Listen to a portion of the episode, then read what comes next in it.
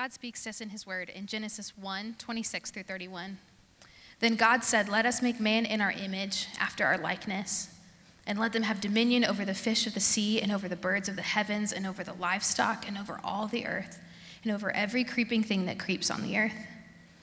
So God created man in his own image. In the image of God, he created him.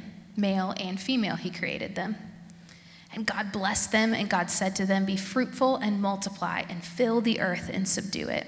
Have dominion over the fish of the sea, and over the birds of the heavens, and over every living thing that moves on the earth.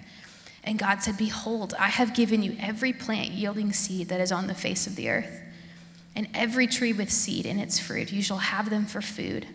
And to every beast of the earth, and to every bird of the heavens, and to everything that creeps on the earth, everything that has the breath of life, I have given every green plant for food. And it was so. And God saw everything that he had made, and behold, it was very good. And there was evening and there was morning, the sixth day. This is the word of the Lord. Thanks.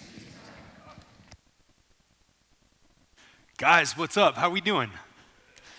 Good. It's uh, it's so fun to be here with you. It's good to see everybody's face and uh, to meet some new friends and see old friends. And uh, thanks, thanks for welcoming me in today. I'm, I'm really grateful for what God's doing here. Uh, I bring love to you guys from our downtown congregation and our other congregations spread out through OKC and Yukon. And uh, I just want to bless what God's doing in Shawnee, in your lives, and through you guys. So I want to take a second and pray for you, and then we're going to dive in and do some really important work. Uh, the work we're going to do today about the image of God is incredibly important. It's incredibly important for your worldview. It's important for your understanding of identity. It's important for you working through questions of ethics and how you're going to relate to people and how you're going to even resolve conflict and tension in your life. So I want to pray for you. Please pray for me, and we're going to dive in. Father, thank you for Frontline Shawnee. Thank you for the other churches in this city that are gathering right now to glorify Jesus. We pray that you would bless them. I thank you that the same Spirit of the living God that hovered over the waters in Genesis is present in this room to meet us in the places where we need to be formed. So, Holy Spirit, would you help me to serve my friends? And would you help them to be eager and hungry and attentive and to have your word open and to have their hearts open. We pray that you would shape us and we pray that you would help us to understand what it means to be made in the image of God and how that points us to Jesus. We pray all this in the name of Jesus, and everybody said, Amen. Hey, can I give two quick shout outs as we dive in today? This would be a radically different sermon if it wasn't for a book and a friend. A book and a friend. And I want to give credit to whom credit is due. The book that was the most helpful is a book I've read a couple of times through the years that I would recommend to you guys. Uh, it's a good thing to read books that are a little bit challenging. Doing hard things is good for your soul. This is not the hardest book in the world, but it's not an easy book.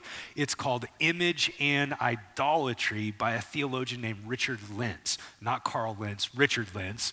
And uh, I would recommend that to you guys if you want to do more work. If you're curious about the theme of the image of God and the theme of idolatry in the Bible. Get that book and read it. And then the second thing that was super helpful in prepping this sermon is one of our in house resident theologians, a guy named Aaron Addison, who's one of our pastors at Frontline South. So I'm thankful for those guys. Uh, this sermon didn't get created in a vacuum, it got created as I consulted scripture, obviously, first and foremost, but also the best of Christian tradition on being image bearers. Now, as we talk about the image of God and we look at the image of God in Scripture, we're being introduced to one of the most important themes in the Bible. And even though the language is going to shift from, from image bearing to idolatry in the, New, in the Old Testament, that language of image bearing is reintroduced with the coming of Jesus. And what we find is that what God tells us about being human beings in his image in Genesis 1 is deeply connected to what Jesus comes to restore and fulfill at the end of the Bible. So these things are unbelievably important. I want to give you two reasons. I could give you dozens, but two reasons why every person in this room should do work to wrestle with the image of God. The first reason is ethical, and the second reason is personal. The ethical reason that we should wrestle with the image of God is because we live in a really confusing moment in Western culture. We live in this moment where we're surrounded by echoes of an explicitly Christian past. Now, I'm not in any way claiming that all people have been Christians in Western civilization or that all of Christendom was even a good thing. But there are certain gifts that God gave us in His Word that have shaped the ethics of Western culture. And we're now in this really confusing moment where we want to hold on to many of the gifts that Christianity gave us while rejecting the giver and His Word. And it gets really confusing. Every person in this room, I would assume, agrees that human beings are worthy of dignity and respect, that human rights exist. But the question we have to ask is what makes it obvious that human rights do exist? In 1776, there was an edit from one of the earlier drafts of the Declaration of Independence into the version that we have today. And in the earlier draft, it was explicitly stated that the equality of all human beings was rooted and grounded in God and His revealed word. And Ben Franklin, with a couple of flicks of his pen, changed an explicit rooting of human dignity and equality in God for these words We hold this truth to be self evident that all human beings are equal, that all men are equal. Now, the thing I want you to pause and think about with me is is it self evident that all human beings are equal? Because it wasn't self evident in the Greco Roman world that all human beings were equal. The philosophers that did work that shaped their culture were just fine with relegating women to second class status. In the pagan world, might made right, and the gods actually demanded the blood of conquered people. So, is it self evident that all human beings are equal and deserve human dignity and human rights? How do we answer some of the deepest questions, like why doesn't might make right? If you're strong, and by the way, most men are between 60 and 80% stronger in their upper body than women, why, why shouldn't you be a bully in your home? Why doesn't brute force resolve conflict?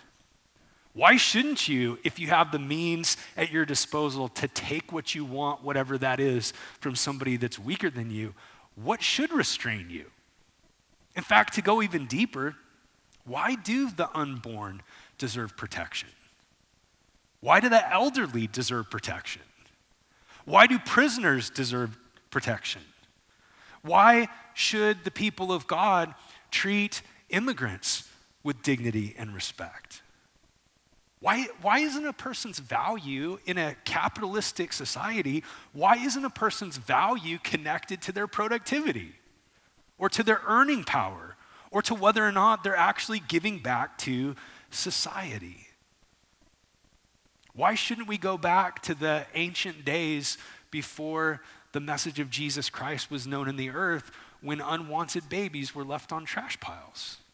Or, or why shouldn't we just accept the fact that sex selective abortion is still a global epidemic that wipes out millions of unwanted baby girls before they're born?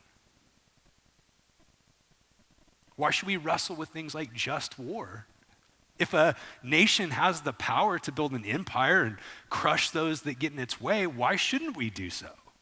See, the, the point I'm making is that there's all kinds of assumptions that point back to echoes of our Christian past. And maybe in this moment, for the most part, Americans agree that human beings are equal and deserve respect and dignity, but we're getting further and further away from the why. And it's so important for the people of God to understand that the answer to those questions and many other questions of human dignity and respect are explicitly connected to being made in the imago Dei, or the image of God. Now, the second reason is more personal. So you could take off your ethical hat for just a second and let's think about identity. We live in a really confusing moment to try to answer what's at least the second most important question in life who am I? Who am I? How do we form an identity that gives meaning to our lives and names us in our lives? And there's all kinds of candidates that are trying to say that they can answer that deep question Who am I? We live in a moment where consumerism is no longer just another vice. Consumerism is, in a lot of ways, sort of the philosophical underpinning for how we try to navigate the world. Even if you put live simply as a bumper sticker on your car, what you see at every turn everywhere we look is this idea that the way we answer the question, Who am I? is through what we spend and through our experiences and through our vacations. And that all sounds well and good until you get all the things you think you need to be happy and you realize that you're still empty inside. Consumerism leaves us with a plastic sense of self. Or take expressive individualism. That's the idea that the most important value in the world is to be authentic, to be true to yourself. And the way that we form an identity as individuals is we create it. We're self authors. And we have to create a self out of thin air. And then we have the exhausting burden of curating ourself that's constantly shifting and changing and presenting a self that we want to be accepted as to the world, usually via social media and our relationships. And the problem is, like, what if being true to yourself, what if following your own heart is really bad advice because your heart's fickle and shifts all the time? What, what if self authoring a life out of thin air is exhausting and demands that you claim the prerogatives of a deity when you're just a human being who's often confused about who you are? What about a technological worldview that tries to answer questions about who we are through tech? And, and that may not seem like something that's pervasive, but we keep reducing people to their utilitarian value and pretending, like one uh, feminist author put it, that human beings are just meat Legos that through pharmaceuticals and surgery and technological advancements can just shape ourselves into whatever we want to be. Forget the fact that if you even do like a quick cursory glance at human history for the last couple hundred years, what you're going to find is that tech keeps outpacing our wisdom to use it. So, how do you figure out who you are? And how do you define what the good life is? And how do you actually answer this deep question who am I and what gives meaning to my existence? What I want you to see is that the Bible is going to take us on a journey from Genesis chapter 1 in naming that human beings are made in the image of God to Genesis chapter 3 and the rest of the Old Testament, where the language of image bearing is completely replaced with the language of idolatry and then it's going to climax in the New Testament when, in the fullness of time, the Son of God takes on flesh. And in the, carna- in the incarnation, the language of image bearing is cranked up to 11 and returned into the lexicon of the people of God. So, we're going to talk about what is it to be in the image of God and what did we lose at the fall and what does Jesus want to offer the world through his death and through his resurrection. So, take your Bible, come with me. Let's talk about what it means, first of all, to be in the image of God. What do we learn in Genesis chapter 1 and 2 about the image and the original? Now, I want you to pause here. You, you don't have to be a full on history theology geek, but, but I think it's important to note that if you just do a survey of a lot of theologies that are trying to unpack what the image of God means, a lot of times Christian theologians will focus on human nature over human identity. Here, here's what that means human nature just refers to our faculties and our capacities as humans. So, if you read a lot of systematic theologies or you study the image of God in a lot of Christian thought, what they try to say is hey, to be in the image of God is related to capacities or human nature that points to God. To be in the image of God is your rationality, or it's your ability to work, or it's your relationality, or it's human linguistics and the ability to create language that helps shape meaning. And I, I want to say, like, thinking about human nature is really important. We should think about that. But Genesis chapter 1 and 2 is less concerned with human nature and it's more concerned with human identity. That's not about faculty, that's about meaning and purpose. And what God is doing in his inspired word in Genesis chapter 1, in giving us the creation account of man and woman, is it's actually answering different questions than what we tend to ask when it comes to imaging God. And the questions that it's pointing us to with unbelievable answers are about what does it mean to be a human? What, like, here's a really good question we should start to ask What are people for? Because you're not going to be able to answer the personal question, who am I, until you figure out the bigger question, what are people for? And to be an image bearer of God, what God's pointing to is three core things. There, there are three strands that get woven into one rope that creates human dignity and worth. What does it mean to be an image bearer? Well, three things. Number one, it means to have a relationship with God. The first thing that's fundamental that shouldn't be assumed is that imaging God is found in relating to the original. And there's a shift in language in Genesis chapter 126 where God moves from speaking forth the inanimate objects of the cosmos to speaking forth Adam and Eve. And the language of God moves into the personal as God says this Let us make man in our image, after our likeness and let them have dominion over the fish of the sea and over the birds of the heavens and over the livestock and over all the earth and over every creeping thing that creeps on the earth. So God created man in his own image. In the image of God, he created him. Male and female, he created them. We'll talk more about sexuality and gender in two weeks. And verse 28 says that God blessed them, and God said to them, Be fruitful and multiply and fill the earth and subdue it and have dominion over the fish of the sea and over the birds of the heavens and over every living thing that moves on the earth. And pay attention to verse 29 because it sums up the personal language of creating man and woman. God said, Behold, behold, I have given you. There's an I and there's a you. See, the, the first thing the imaging God is connected to is that human beings were made to have a relationship with the original that we're called to reflect. This is personal language. It's the language of communion. And we're going to talk about human sexuality in a couple weeks, but even the picture of creating man and woman who are both human beings, but who are made to fit together in ways that correspond to differences is a picture it's a picture of standing in front of otherness and being drawn into that otherness for communion and for intimacy. The first thing that being a human being means is that we were made to relate to God as our highest good and to actually receive relationship with God, not just as an obligation to reflect back to God the obedience he deserves, but even more, even more than a simple obligation, inanimate objects obey God. We were to obey God in intimate fellowship of communion. Human beings were made for relationship made for relationship. And the thing that's crazy about this is if you look back and read Genesis 1 and 2, you find that God is unbelievably generous with all the gifts that he gives Adam and Eve.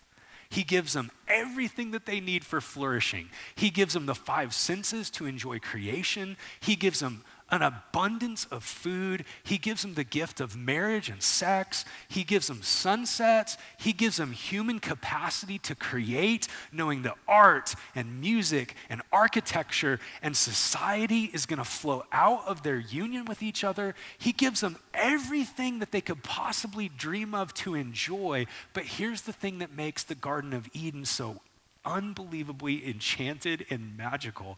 Not the stuff that God gives them, not the gifts. The thing that makes Eden so special is that God is with them, His very presence is with them.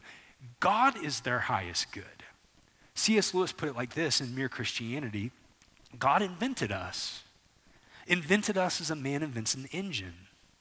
A car is made to run on petrol and it would not run properly on anything else. Now, God designed the human machine to run on himself. He himself is the fuel our spirits were designed to burn, or the food our spirits were designed to feed on. There is no other. That is why it's just no good asking God to make us happy on our own way without bothering about religion. God can't give us happiness and peace apart from Himself because it is not there. The first thing you need to know about what people are for is that people are made for God. To enjoy God's good gifts in creation, but to never go to those good gifts to answer the deepest question about the good life because the good life doesn't exist apart from God. God made us to be with Him. Now, the second thing that's obvious is that to be an image bearer is not just to relate to God, but it's to reflect God. God made humans as the pinnacle of His creation. And I want you to think about that for a minute in light of all the amazing things that God created. Think of the stars and the solar systems, and mountains and forests, and animals and creatures, all the things swarming in the deep. Think of the Rocky Mountains and the Pacific Ocean and all that glory, and even think of the beings that He created that are called angels and their power and glory. All of those things God made are amazing, and Roman Romans chapter 1 tells us that all creation reflects the glory of God. Everywhere you look in the created world, God's fingerprints are there. Uh, last week, I was on a backcountry archery elk hunt in this really remote unit in Colorado, way up in the mountains, surrounded by snow capped peaks and uh, moose that one of them tried to trample me and it was terrifying and i started thinking about whether or not i had enough life insurance and and in the middle of the Rocky Mountains, like that's the place that I just want to be as often as I can be. And I'm just looking around, and all day long, I'm getting drawn to worship. Thank you, God, that you're big and you're powerful and you're mighty and you're glorious. But here's the thing that's crazy, man. All of those created things pale in comparison in their capacity to reflect God compared to human beings. The most ordinary average person that you ever run into is more reflective of God than the Pacific Ocean. The most amazing sunset that you're ever to see is less glorious than the most mediocre average person that you'll ever meet. Human beings were made to reflect God in ways that the rest of creation, even angels, don't.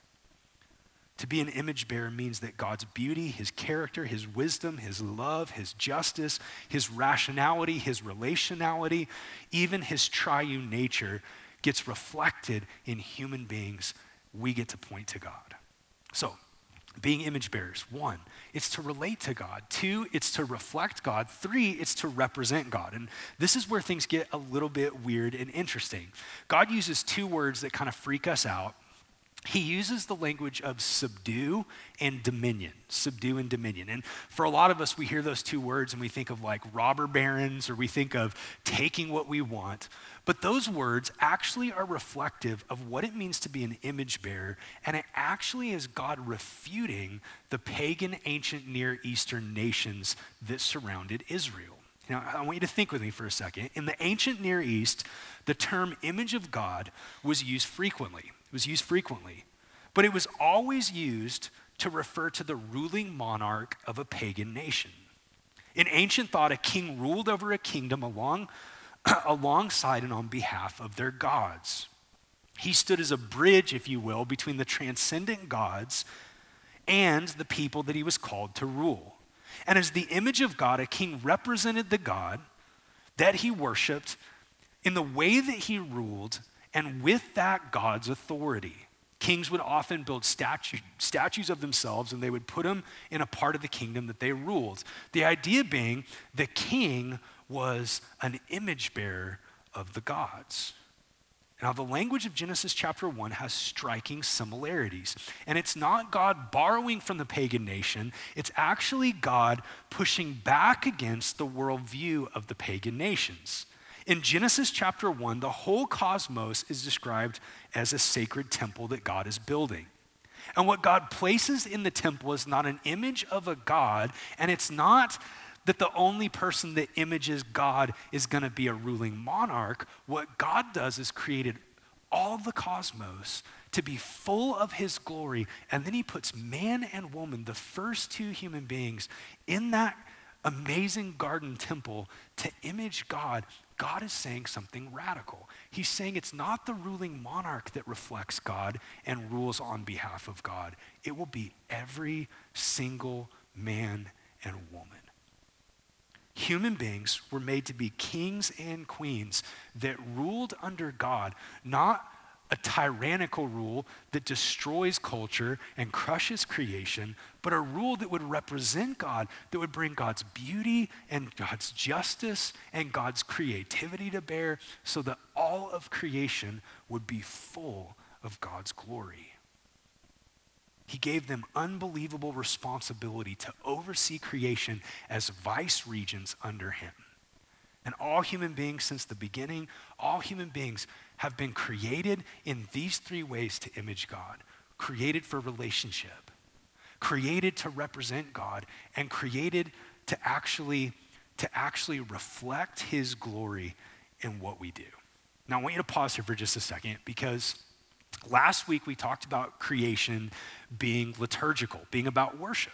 That God is creating this, this amazing temple known as the cosmos. He's filling it with his glory. It's all about worship. Now, what I want you to get is that those three things, those three things that make up being image bearers, those three things give you the most robust handle on what worship is supposed to be that you could possibly imagine. What we just did a few minutes ago is what a lot of people think worship is. And, and don't get me wrong, it's part of worship. Singing three and a half songs is amazing. And I love getting to hear your guys' voices and these prayers that we pray and these songs that we sing every single Sunday. This is certainly worship, it's training for worship. But here's what you have to understand if that is your only definition of worship, your definition of worship is anemic and pathetic because it only applies to an hour and 15 minutes once a week. In the beginning, God creates man and woman as worshiping beings who will worship God in relationship, in reflection, and through their representation of Him in how they create, how they work, how they build, and how they play which means God's vision in Genesis chapter 1 would be that every single day, all seven days of the week, it's all infused with worship as we image God. Now, that makes the next move really sobering because something really crazy happens, and it happens in Genesis chapter 9. The positive, beautiful language of image bearing gets completely replaced in the Old Testament with the language of idolatry. The Bible moves from talking about bearing the image of God to human beings building graven images that aren't God's, that aren't God's. And in two weeks, we're going to talk more about the fall, but let me just mention what happens in essence. In the fall, Adam and Eve, Adam and Eve believed the lie that God was holding out on them and to really fulfill their identity, to really have the good life, to really experience fullness, beauty, and depth, they had to turn away from God and turn to God's creation to answer those deepest questions. And in that moment, here's what happens man's relationship with God gets fractured when we try to trade creator for creation. Man's reflection of God still exists. Human beings are still image bearers of God, but that reflection gets marred and twisted. It's almost like a mirror that was made to point up at God and to shine God's light at the world. The mirror gets kicked upside down and it points at the dirt. And the work of representing God, of leading and building as a king and a queen, taking dominion, building society, filling creation with the glory of God, that work becomes misrepresentation where the way that we build brings evil. And we find by the time we get to Noah that all of society, instead of reflecting the goodness of God, the kings and queens that God created to rule over the earth under his authority, as they reject God's authority, they, they do become tyrants. Abuse and evil fills the entire world. And what happens in Genesis is the language shifts because at the heart of the horrible exchange where Adam and Eve traded creator for creation, what happened is that human beings didn't stop being worshipers. We just started worshiping really dumb stuff. We traded a life of worshiping the, the triune God that created us for his glory, to be with him. We traded, we traded all of that for relationship with creation that can't satisfy. And the thing that's so ironic and crazy is in idolatry, human beings actually bow down to things that they ontologically outrank. We start worshiping things that we are created to actually use. We start bowing to things that can't hear our prayers, that can't actually meet us, that can't save us, and can't rescue. And here's the thing that's crazy we become like what we worship. The idea was that Adam and Eve would grow in reflecting the glory of God as they knew him and as they as they plumbed the depths of the glory of the Godhead, that they would look at God and be more like God and reflect more of the beauty of God. The tragedy of idolatry is that the prophets tell us again and again in the Old Testament, if you bow down to mute idols, you will become mute. If you give your heart to images made of wood and gold and stone. You trade a heart that was created to be soft and fleshy, your heart's going to be cold and made of stone. If you worship a God that can't hear your prayers, your ears are going to get stopped up to the requests of the poor and the needy. And what happens throughout the course of the Old Testament, starting with the golden calf, is that we see idolatry becomes the default position of the human heart instead of the worship of God. David Foster Wallace was a writer. He wrote, uh, wrote some really weird novels, really long novels, and he wrote some great essays. He wasn't a believer in Jesus when he took his life, but he understood something about human nature. Here's how he puts it If you worship money and things, if they're where you tap real meaning in life, you'll never have enough. If you worship your body and beauty and sexual allure, you'll always feel ugly. And when time and age start showing, you will die a million deaths before they finally grieve you. Worship power, you end up feeling weak and afraid. You'll need even more power over others to numb you to your own fear. Worship your intellect, being seen as smart, you'll end up feeling stupid, a fraud, always on the verge of being found out. Paul in Romans chapter 1 says that the default position of the human heart is that we've exchanged the glory of the God that created us for images of creation. And now we go to things that God created to be gifts to be our gods money and power and approval and career and pleasure and food and drink. The things we go to for our ultimate satisfaction, that's what we're worshiping. Where we go to answer the question, Who am I? That's what we worship. The source of our greatest comfort, what we can't live without, that's what we worship. Christopher Wright says, the things that entice us, the things we fear, the things we trust, the things we need, these are our gods. These are our gods. And as John Calvin so simply put it, the human heart is a perpetual idol factory. We're constantly creating gods that can't hear and can't save. And the story of the Old Testament is that when we worship gods that aren't God, we worship things that bind us, that possess us, and that devour us. The problem with the gods is they demand sacrifices worship money, and eventually you will have to give the God of money human sacrifices, usually your marriage and your kids. Worship sex, the human sacrifice will be the women that are being objectified in the porn industry, eventually your own body. Worship pleasure and hedonism, that God will demand your health worship the approval of man, and those gods will demand that you have an increasingly isolated life, lonely without real friendship, without real connection. And the thing that can happen in a room like this is we can immediately start thinking, well, I mean, I worship Jesus. I gave my life to Jesus. But I'll never forget years ago being in India and talking to this Hindu family that I was friends with and having them show me their cabinet of their household gods. They took me into their living room and they had this cabinet. It looked like a big dresser. And they opened up the cabinet and there were all kinds of images of the various Hindu deities. Ganesh was there and other gods were there. And off to the side, connected to all their other gods, there was a crucifix, Jesus hanging on a cross. And I was really interested, kind of freaked out, kind of shocked. And I asked them, like, tell me about that.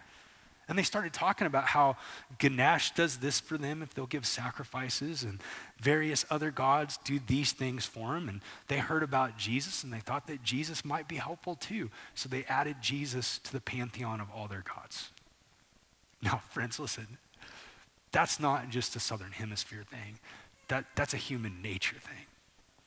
We add Jesus to the other gods because we think sometimes he might be helpful.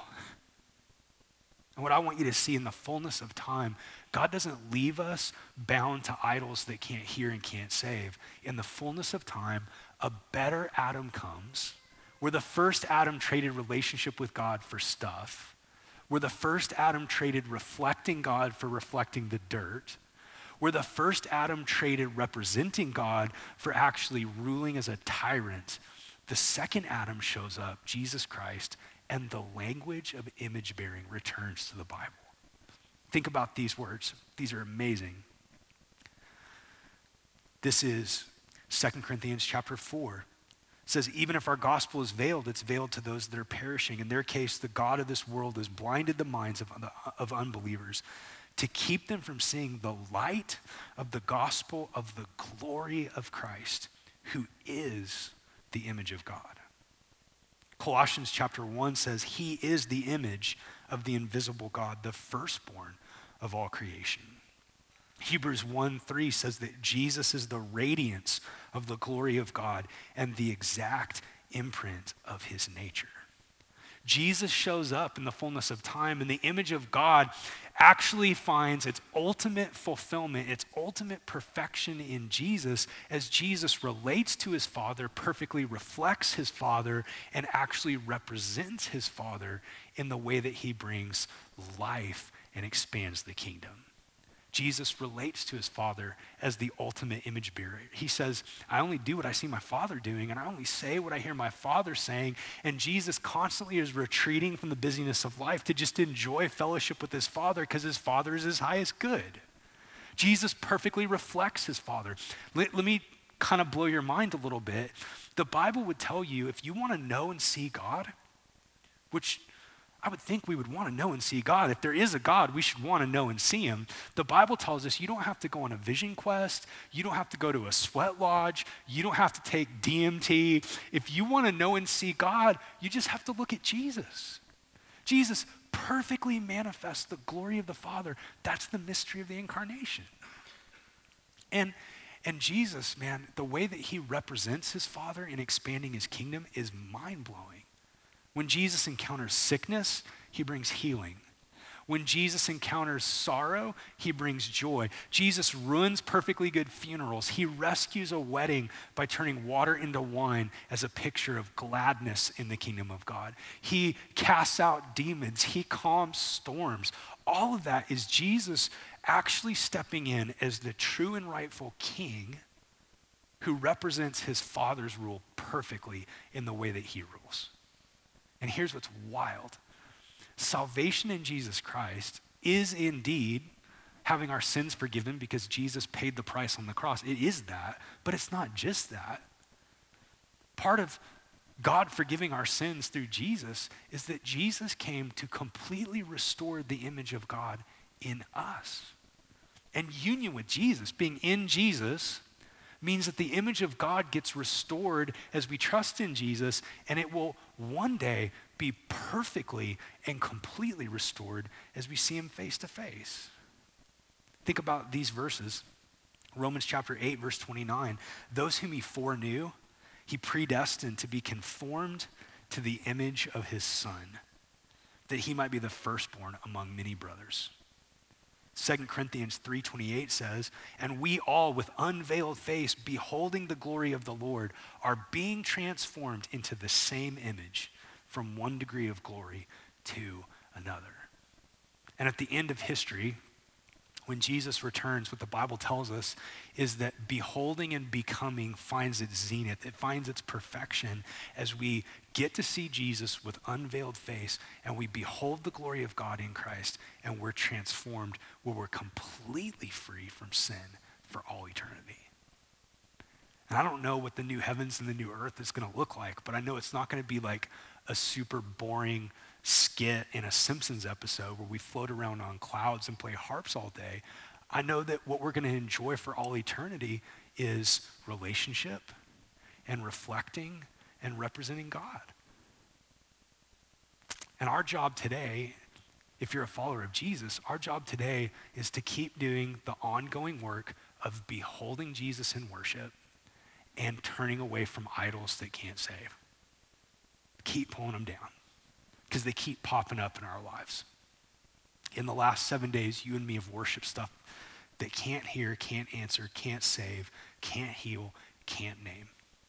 Every person in this room. And if you think that you haven't, I promise you, you have. You need to do some work. And the work of the people of God, week in and week out, is to actually turn away from idols and to turn back to the living God in relationship so that we can a little bit more reflect Him, represent Him, and actually lead in such a way that we bring His goodness to that which He's given us responsibility over. So, with that in mind, will you stand with me?